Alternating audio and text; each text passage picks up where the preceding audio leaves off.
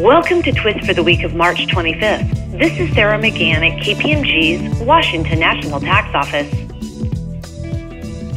State unclaimed property laws generally require that if a securities account has gone inactive after a prescribed period of time, usually three or five years, then the securities must be reported and delivered to the state.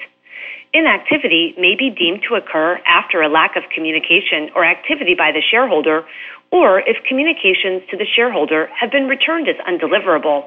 In recent years, however, the method and time period for maintaining securities after delivery to a state unclaimed property administrator has come into question.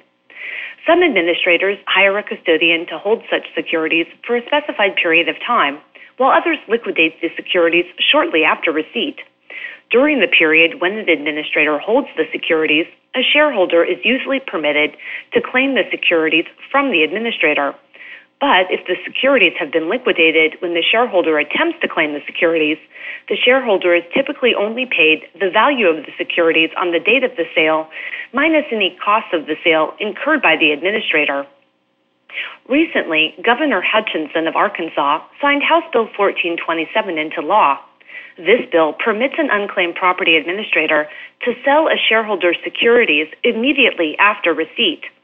Under previous Arkansas law, the unclaimed property administrator was required to hold such securities for three years after he or she received them in order to give the shareholder time to submit a claim and receive the property back in securities form please contact Karen Anderson at 303 382 7020 with additional questions on Arkansas House Bill 1427.